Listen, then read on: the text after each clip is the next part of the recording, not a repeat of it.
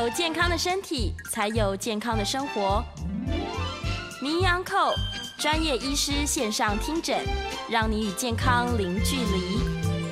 大家好，这边是98新闻台，欢迎收听每周一到每周五早上11点播出的名医昂扣节目，我是今天的主持人米娜。我们今天的节目一样在 YouTube 同步有直播，欢迎听众朋友们在 News 98 YouTube 频道留言询问相关的问题，在半点过后也会接听大家的 call in， 有问题都可以打电话进来。我们先预告一下 call in 专线是0283693398。0283693398。我们今天邀请到的是来自万芳医院眼科主任吴建良医师。吴医师好。米娜好，各位听众大家午安。是，今天吴医师来，我们就要聊很多眼科的问题。我们今天的主题是听众朋友们一定有常常遇到的，就是眼睛红红的到底是红眼症还是结膜下出血呢？这个相信大家都有遇过。对，因为眼睛红其实大概是门诊最常的这个主诉之一啦哈，大部分来的可能是视力模糊啊，如果眼表面的问题啊，几乎所有的疾病大概都会伴随眼睛充血、眼睛红的问题。是我之前自己家里有遇过长辈在一觉醒来，然后眼睛的一半就有一边变超红的这样子。对对对，这个就是我们讲这个结膜下出血哈。我们可以看一下那个第一张照片哈，那第一张照片里面这个就是眼白的地方都完全就变红色了。那其实我们一般大家就会想说，哎，这个结膜跟角膜到底要怎么分哈？所以结膜就是我们看到的眼白的部分，就是叫结膜哈。那黑眼珠的地方，那个透明的最前面一片透明的组织，就叫做角膜。那角膜跟结膜就是我们眼睛这个表面的组织。好，那外面如果有什么伤害啊，就是撞到啊什么，它就很容易就会受损了哈，包括干眼症，包括一些眼表的疾病，好，那表现大概都是会充血。但是像以这个照片来讲，哦，它整片很红，好，这种状况常常会病人就来很紧张就来挂急诊。好，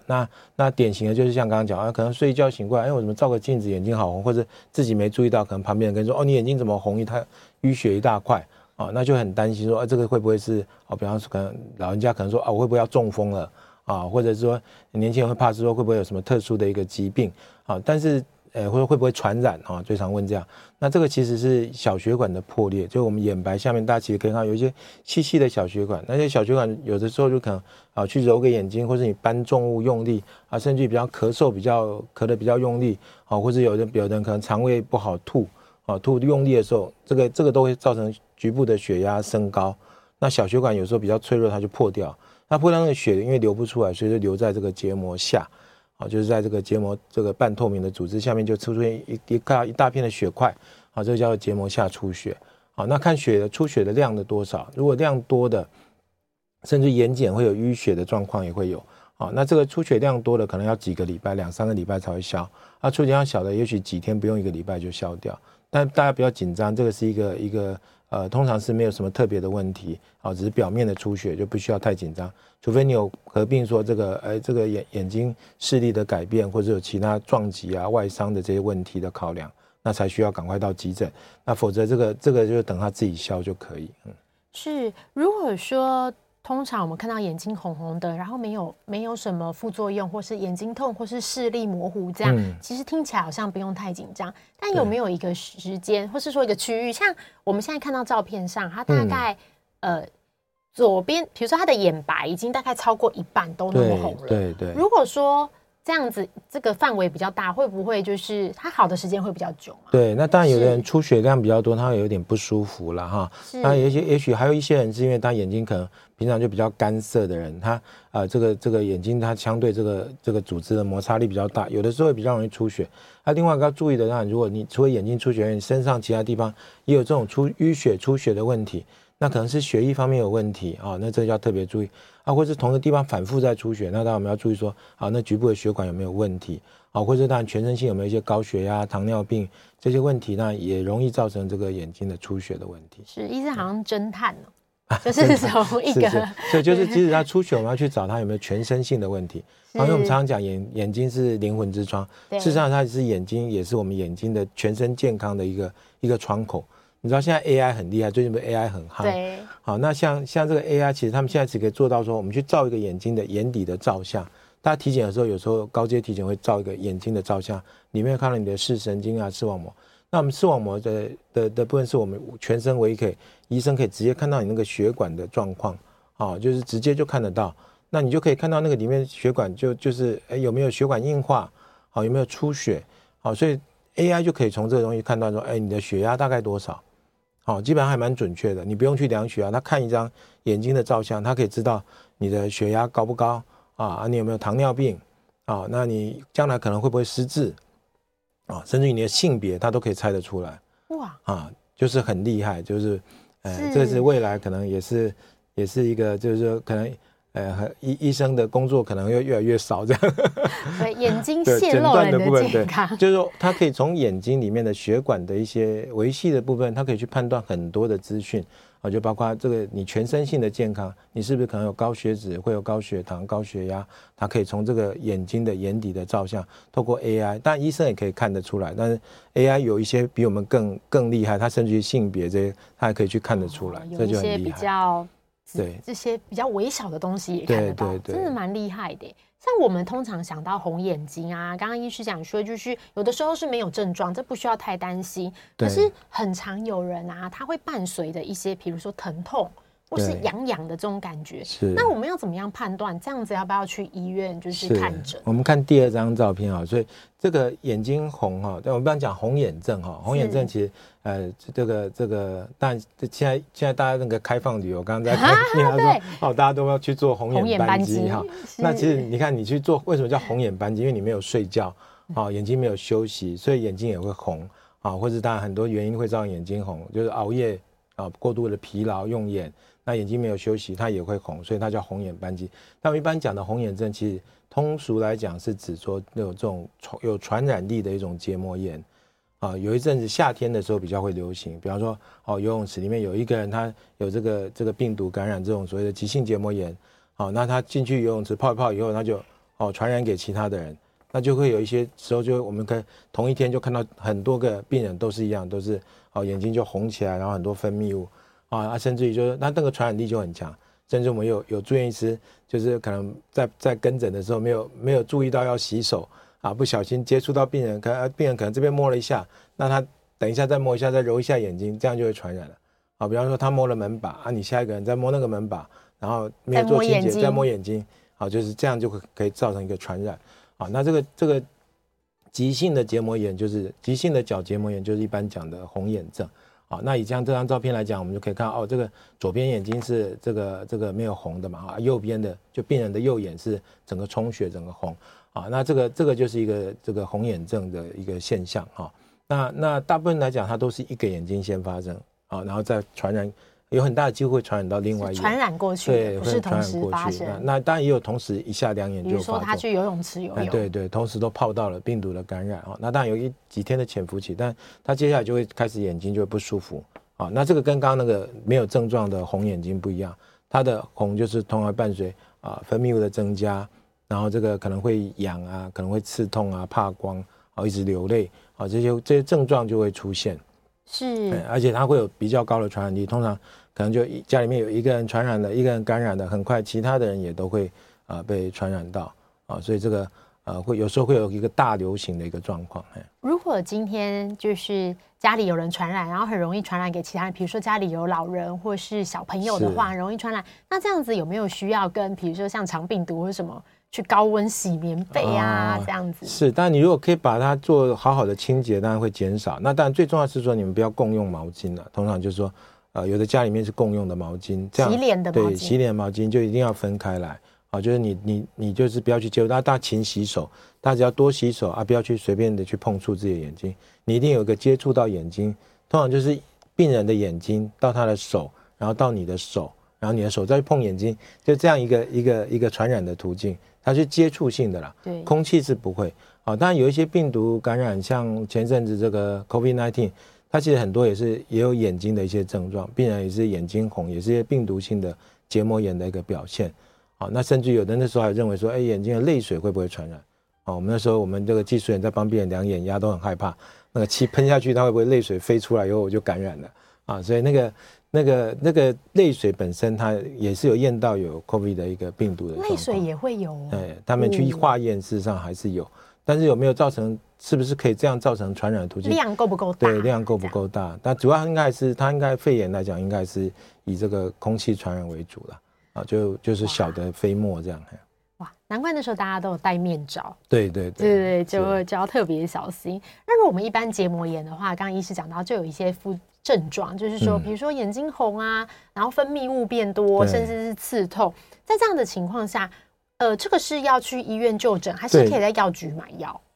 这种如果已经很红，分泌很多，早上起来整个眼睛都黏住了，这时候最好是要给医生看一下，因为有的结膜炎像有些抵抗力比较差的，它这个结膜炎有时候会长得一层整个这个薄膜在眼睛上面，我们叫膜性的这个结膜炎。好，那个膜性的结膜炎，你如果没有把那个上面增生的一个膜把它拿掉，它将来就会有一些其他的后遗症，叫这个结膜也不容易好，然后结膜容易会有结疤的问题。好，所以就医生会用。就是会帮你把那个膜把它清掉，啊，清掉的时候甚至于它还会有点流血，因为它那个发炎很厉害，粘得非常的紧。啊，如果不清掉，它就不会好。哎，那另外当然红眼睛也要注意的是，它也许不是结膜炎。我们刚刚讲跟大家解释一下什么叫结膜，什么叫角膜。是。那我们看到下一张的图片就是所谓的角膜炎。那角膜炎就是这个它不是只有眼睛的眼白的红，它在角膜的地方就出现一个白点，好，像这个是一个细菌性的一个角膜的感染。好，那这个就是说它细菌跑到眼睛里面去啊，同时造成了这个我们结膜眼白的发炎，也造成黑眼珠那个角膜上面出现一坨这个溃疡的一个状况。好，那这个就要赶快治疗，因为那个溃疡现在是小小一颗，你又没有治疗，它可能那个细菌会往下去啊，把你的角膜甚至吃穿一个孔都有可能。是啊，如果吃穿孔，那你就变成就要做角膜移植啊。不然那个眼睛就会完全的失明，就会变成很严重的疾病。对对，就变很严重。所以眼睛红也有可能是一个不是单纯的结膜炎啊，它可能是一个角膜的发炎啊，或者我们可以看在下一张，我们还有比较有一些病人他是所谓的这个虹膜炎的问题。好，那虹膜炎的话，就是他除了眼睛的这个表面的发炎以外，他眼睛里面也在发炎，眼球里面也在发炎，甚至我们在眼睛上可以看到这个眼睛的前方，就是这我们看到透明的地方，好，可以看到这个眼睛呢，它的下面这边是不是一层白白的水液，好像乳液、乳糜状的那个东西，那个我们叫前方蓄脓，它就是那个好像我们发炎感染的时候不是会有脓吗？对，好啊，那个脓在眼球的里面沉积在那里，它就变成这个叫前方蓄脓，那这表示它是一个厉害的眼内的发炎啊，这个如果没有好好治疗，它很多的后遗症啊，像白内障、青光眼或者是视网膜的问题，这都会出来。就是眼睛的问题就是很容易发生，但是有的时候不一定是很轻微的问题，就是如果说有不舒服的话，还是要找医师检查。是，就是他这个就是单纯一个眼睛红的症状，他可能就是很轻微，就像感染可能已经是熬夜啊，没睡觉，所以就眼睛红，或者更常见可能一些干眼症的病人，他常常也会有眼睛红的问题啊，或是老人家有时候他眼睑发炎啊，有人常常长针眼。这些体质它也会有眼睛红，好，但是如果你的眼睛红伴随着视力的减退，或者是眼睛的疼痛，哦，那这个就应该要看医生。哦，还有一种眼睛红的状况是急性青光眼，这样的病人也是会以眼睛红来看医生。哦，就是他这个眼睛不但是红，他可能会有胀痛啊，视线下降，那这个可能是急性青光眼，所以它不一定是一个就是。像我们这样刚刚讲最前面那个结膜下出血那么单纯啊，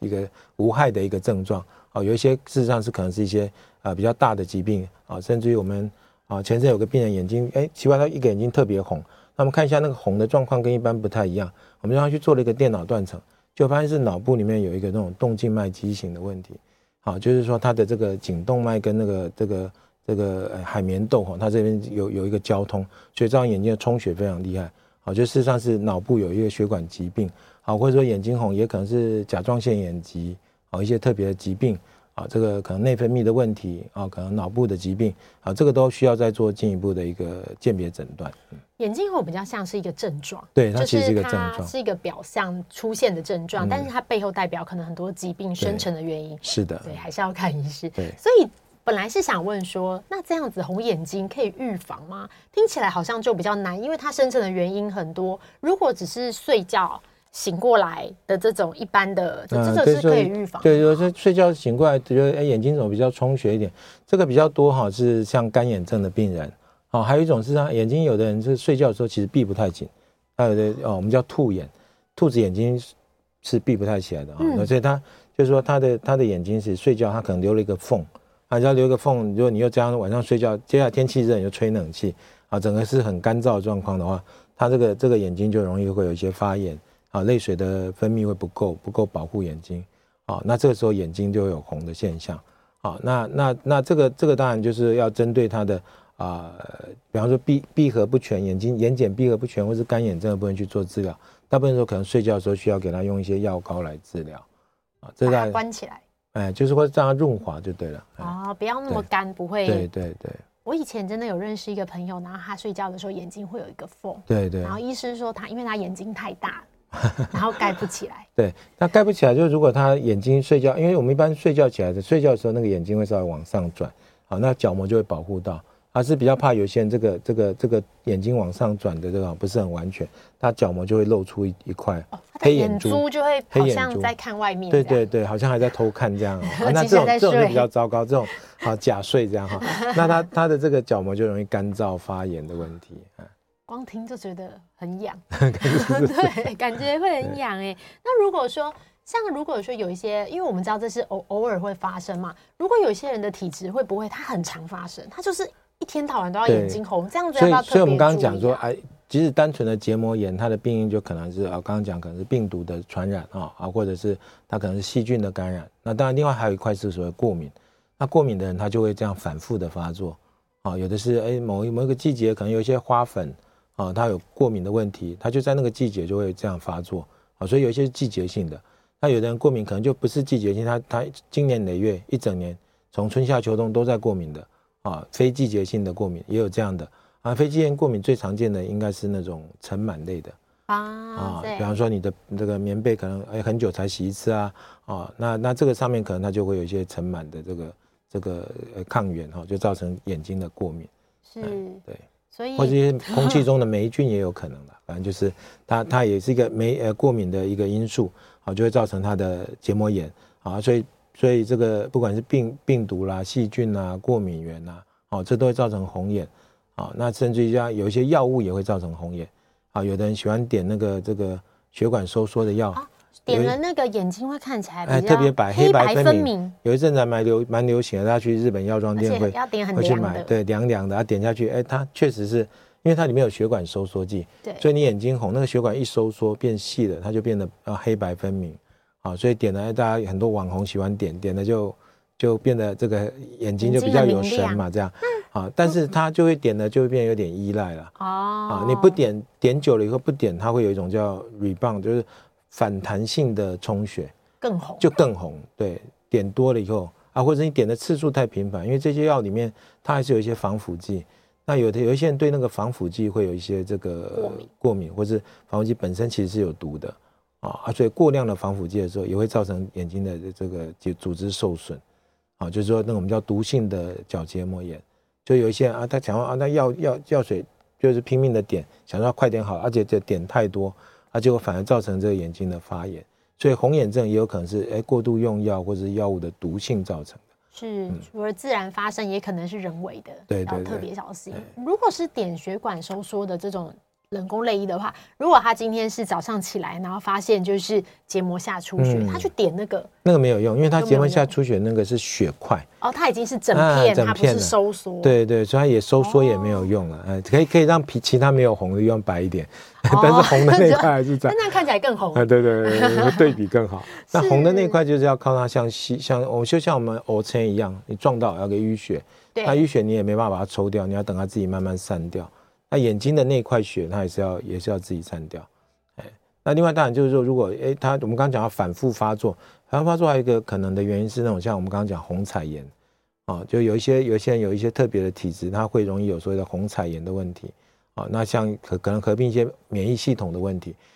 那可能就是一段时间就发作啊，发作的时候就眼睛就红，那如果这种反复发作，如果你把它当作一般结膜炎，那你可能就会忽略掉它眼内发炎的一些问题。我们刚刚讲虹彩炎比较麻烦一点，是因为它会有一些后遗症，包括造成白内障、造成青光眼或造成黄斑部水肿，它有一些病变，其他相关病变的问题。所以，如果你是反复的红眼，你还是需要给医生看一下，看有没有有没有可能是虹彩炎啊，或者它有没有合并角膜炎，因为角膜炎会影响到视力啊，所以就是说看有没有一些除了结膜发炎以外的一些问题。是因为白内障现在还是丧失视力的最大的原因，所以不要让这些疾病然后变成白内障，如果早一点啊，对，因为就像这些发炎，或是有的人就自己买药来点啊。我们自己常看眼睛红的一早期哈，因为药物很容易取得，大家去药店、药局随便买就有啊。我们有一些病人就是自己买的这个类固醇的药水，因为眼睛红最常用的药就是消炎药，啊，消炎药里面最常用的就是一个类固醇的药水。那类固醇药水点久以后，它就可能会造成白内障，可能造成青光眼。好，那有些人点越点眼睛越来越模糊，快发现已经白内障了。啊，运气更不好，可能又变成青光眼啊，所以这个药水还是要在医生的指示下去使用才可以。通常点多久叫点很久啊？我比方说我们有病人这样点了大概半年左右，哦，他就造成对，然后就造成了失明，哦，而且还不可逆，因为他后来变青光眼，他就自己去买药啊，然后就点，因为他就觉得点的比较舒服，然后就持续点，啊，点到后来来看的时候已经。就差不多20几岁的年轻女生啊，那她就做完这个近视雷射以后，那可能医生给她开了一罐这个类固醇的消炎药，她就觉得点得还不错啊，后来干脆就不去看医生了，就自己去买，好，就点了几个月以后啊，后来就这眼睛怎么越来越看不到啊，然后我们看到说啊，她已经是变成这个青光眼啊，甚至于已经造成有一个眼睛很严重的受损，已经有点斜视，就是我们眼睛如果看不到的时候。如果有一个眼睛它已经几乎失明的时候，它这个没有办法对焦到的时候，它就可能会造成一种外斜视的现象。哦，它会去肌肉就会就它就没有办法固定看那个位置，所以它眼神看你看它就觉得它不对，因为它眼神不对，对眼睛就歪掉了这样。哦，原来是这样，啊，所以还是要注意，就不要自己拿药点啊，特别不要点过期的药水。我最近还有一个病人是点那个过期的药水，然后那个一个老太太她只有剩下一个眼睛，她点那个。到现在我都还觉得很奇怪，他点了一个过期的，过了好久的药水，但那药水哦，我们发现去，我们给他做了一个测试，它是一个强碱，哦，就是结果点了以后呢，他不知道为什么那个里面罐子是一个强碱，然后点了以后，啊，那眼睛就严重的化学性灼伤，最后还需要做角膜移植，太恐怖。好的，我们这边先休息一下哦，我们广告过后来接听大家的 call in， 欢迎询问眼科的问题，我们的电话是02-8369-3398。欢迎回到98新闻台名医 Uncle 节目，我是主持人米娜。我们今天邀请到的是来自万芳医院眼科主任吴建良医师，吴医师好，米娜好。刚刚我们聊了很多眼睛哦，因为我们今天的主题是眼睛红红的，是红眼症还是结膜下出血呢？刚刚吴医师跟我们说了很多，就是眼睛红红发生的原因，有可能它是一个症状，背后代表很多疾病，对，要特别的小心。也提醒大家说，哎，如果只是红，可能还好；如果它又有一些痛或是视力的改变。那就建议还是要给医生做一个检查。没错，我们的 call in 电话是02-8369-3398 02-8369-3398。我们来接听蔡小姐的 call in。蔡小姐你好，你好，那个医生好，主持人好，我是想请问说，因为我之前有医院在做免费的那个眼睛的那个黄斑部的断层，那我去做，那做了一眼，他说只能做一眼，选择一眼，然后他就说左眼，他就说没有正常，然后就挂号看眼科，然后做了很多检查，最后医生是说，因为那个免费的那个是初步的，比较没有那么准确，那基本上说我黄斑部的部分是正常，那我有糖尿病前期，可是医生跟我说我做那这个检查有。视网膜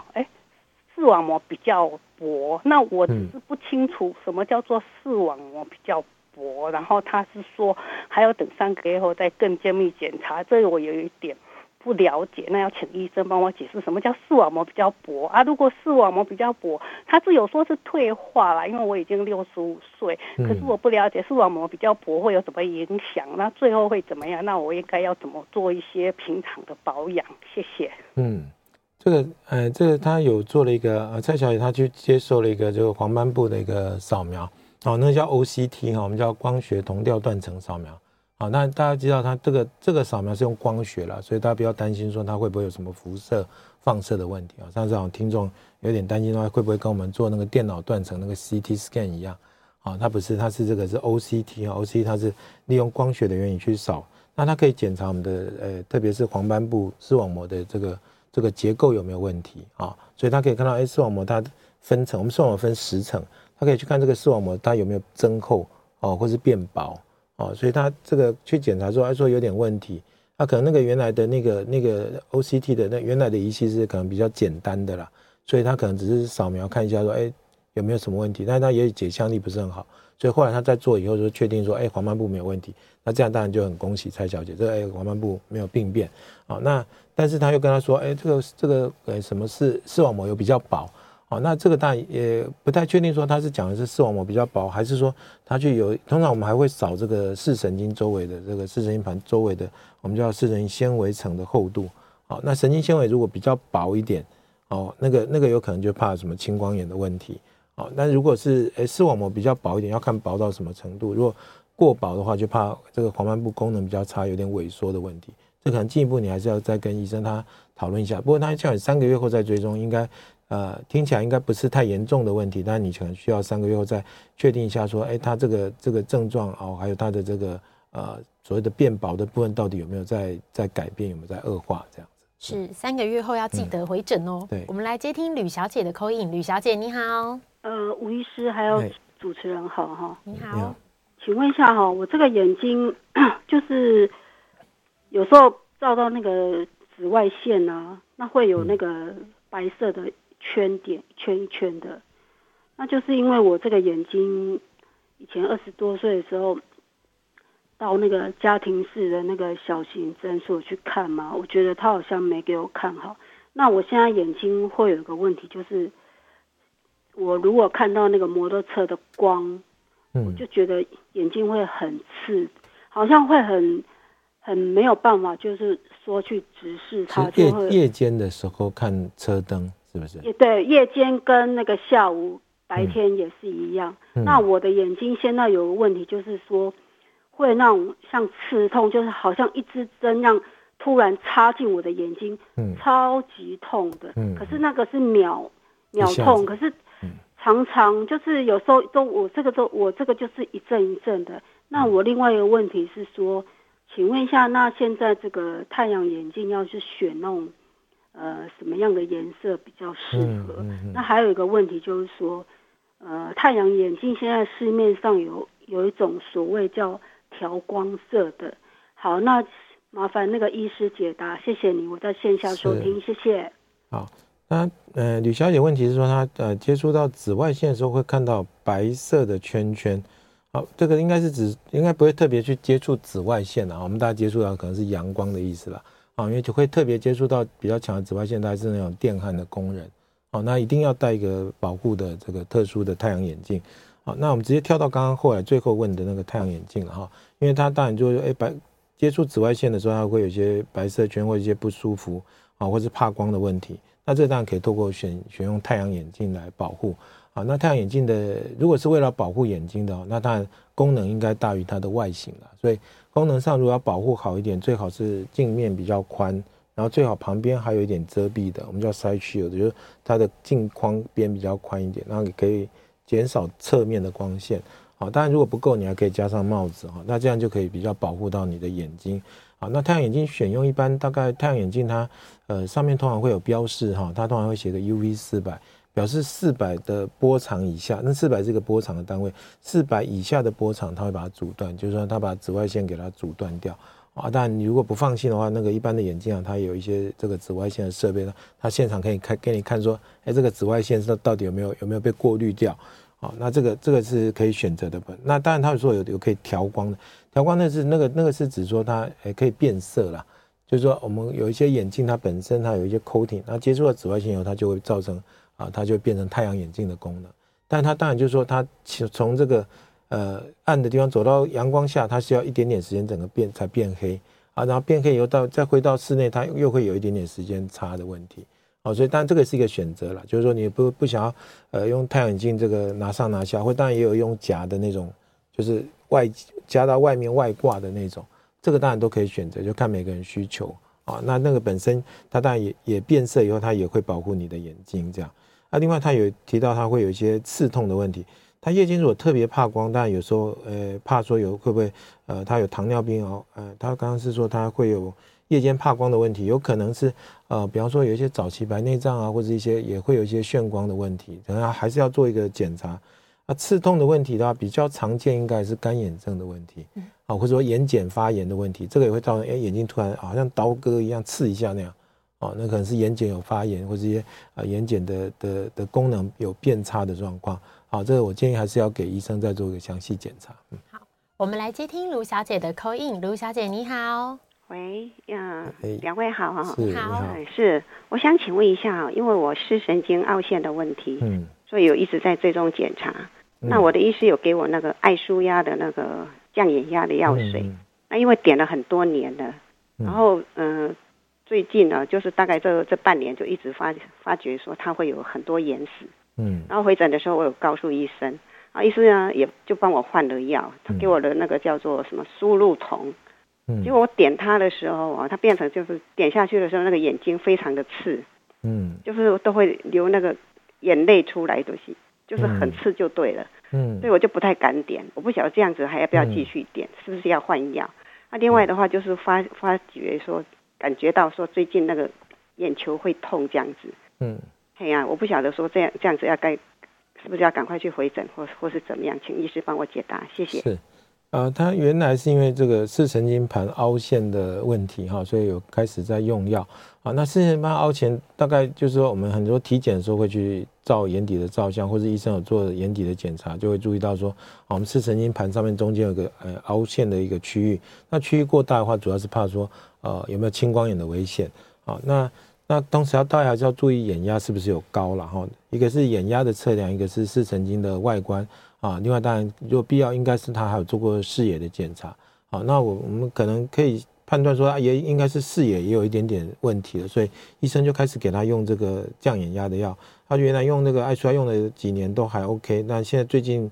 可能就是因为这个药物的有时候一些副作用啊，那可能有一些比较刺激分泌物增加，所以医生要给他换药，但换了这个药以后好像没有变比较好，又更不舒服啊。那这个可能就还是要回去再给你，也许他医生一次开了3个月，但你如果明显不舒服，那我会建议说你可以提早回去，然后跟医生讨论一下是不是有没有需要再换药。好，清换药基本上非常多的种类了哈，所以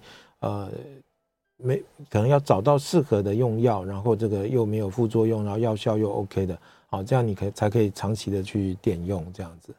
所以或者说也许有一些，然后又有一些眼睛疼痛的问题，那就要看痛的来源是因为比方说合并了有干眼症或一些眼睛的一些眼表的发炎的问题，那需不需要再加另外的药物去治疗？好，这个还是要跟你的主治医师再做一个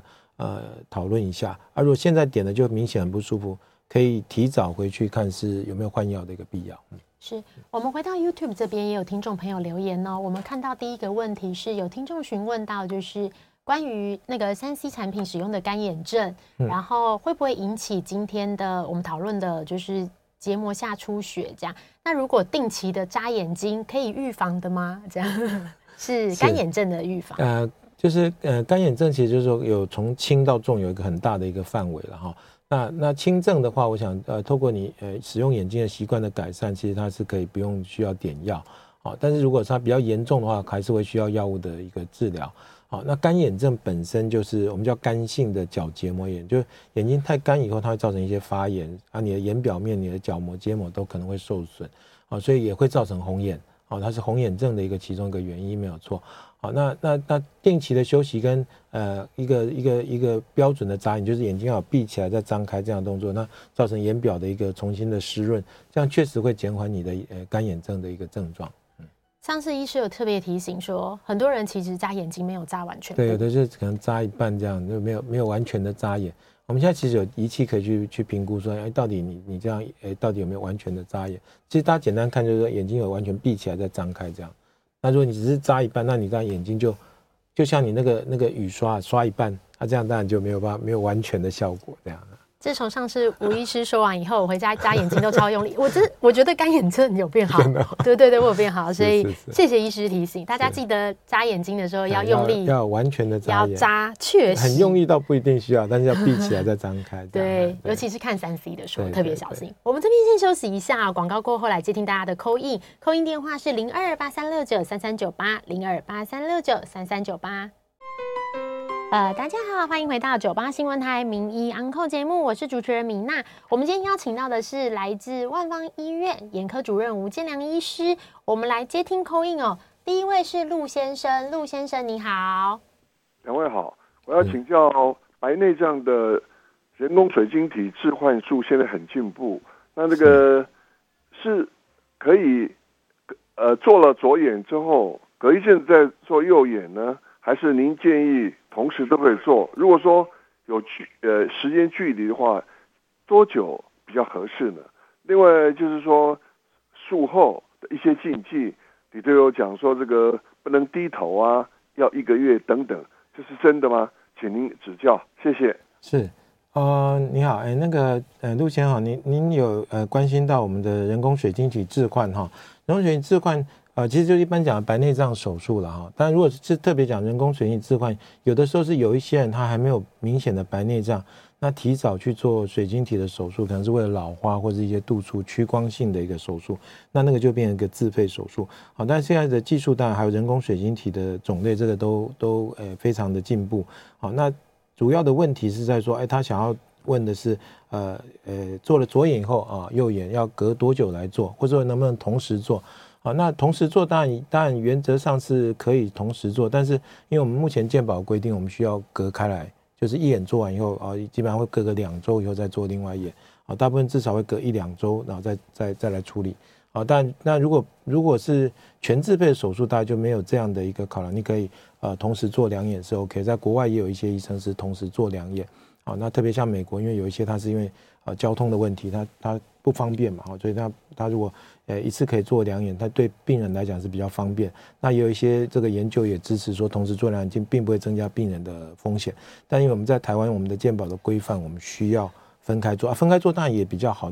你做完1眼后，你确定这眼是 OK 的，然后再做另外一眼。大家其实会担心的是，同时做2眼都感染，万一你很不幸的细菌感染，2眼同时感染，它变成很复杂、很麻烦的问题。所以你做了1眼，现在好了。确定他没有问题了，再做另外一眼，其实对病患来讲，我觉得也是一个比较好的。如果没有那么急着要同时做的话，一般建议的隔个2周。那当然，他有问到说，这个有很多禁忌啊，那坊间会说你就1个月都不能够低头，病人就很紧张，连穿个鞋都很困难哦。那其实那个是早期我们在做这个大切口的手术啊。那可能会怕这个低头，这些会影响到那个伤口了。那现在我们的伤口其实都降到大概0.2公分哦，其实非常跟以前比是非常小哈，可能是大概1/5或1/10的这个伤口的大小。那这个伤口呢，其实它的愈合也很快。那低头本身我觉得是没有需要太害怕。就是说不用说1个月都不要低头，你可能就大概前1个礼拜避免你去搬重物用力啊这些，应该还有就不要去揉眼睛，不要让水跑进去，大概这些基本的注意一下哈，但前1-2周应该就够，应该不用到1个月的时间这样。是，来接听黄先生的 call in， 黄先生你好。两位医生好。你好。因为我是这样，我在3个月是内有去开了这个左眼的白内障。嗯。然后我是用健保的，是那开的也相当好，因为健保不用费用嘛。对，当初我有说要不要自费，那自费他说大概要4万多，他说问我说有没有在开车，因为我这年纪70几岁，我也没在开车。他说你没开车就用健保就可以。那开的蛮好。但是我现在发觉到这个眼睛有2眼，好像看的颜色是不一样的。那有一眼看得比较黄，那个开刀了，然后有一眼看得比较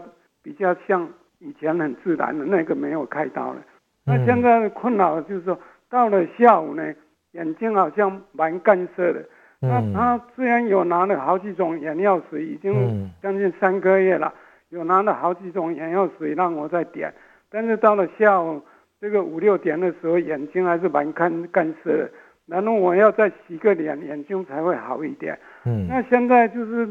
我去做这个这个回诊的时候，我有问医生，我说现在好像这个开了这个刀以后，好像看到那个灰眼那个什么那个灰眼症是吧？灰眼症好像蛮大颗的。嗯，那个医生跟我讲说，哦，那你表示开了这个刀哦，把那一层以前这个看不见的把它换掉，所以你看了这个灰眼症就看得比较清楚。是不是这样子？所以请主任可以不可以这个解释一下？谢谢。好，那黄先生刚刚的问题是说啊，他大概做了白内障3个月哈手术，那使用健保的水晶体啊，开完刀觉得这个视力都有进步了，但颜色有点不一样啊，这个还蛮普遍的啊，就是说因为白内障原来有白内障的时候颜色通常东西会变黄变暗，那开完刀以后它变比较白。啊，甚至有人会觉得，像健保片我比较常听到，是说啊，它有一点点会偏到蓝紫色去。他有的人，有一些老太太就说，我原来这个瓦斯炉的颜色跟现在开过刀以后颜色就变不一样，会偏比较蓝紫色。但其实它那个是因为它把那个白内障拿掉以后，原来白内障的时候它整个色调会变得比较偏黄偏暗。那它改变了以后，那个影像会颜色稍微有点不太一样，但随时间的过去它这个大脑会慢慢再去调整过，就是看起来就比较不会那么奇怪了哈。所以它才3个月，我觉得这个应该没什么大问题。慢慢你的颜色的感觉就会经过大脑的在去适应以后，它就会变得比较好。啊，另外一个是说它有一些干燥的问题啊，这个在开完白内障也是非常常见的问题，就是说开完以后，而且眼睛变得很干涩。其实老人家原来他的泪腺功能就会变差一点，那手术本身当然也有可能会造成他的这个干眼症的发作，那这时候可能就需要针对干眼做一个比较加强的治疗。如果特别干，那可能点一些没有防腐剂的人工泪液，那次数多一点，然后再加上可能药膏的使用，一般来讲他治疗一个时间就都会恢复，那基基炎治疗可能1-2个月他就会改善了。那飞蚊的部分，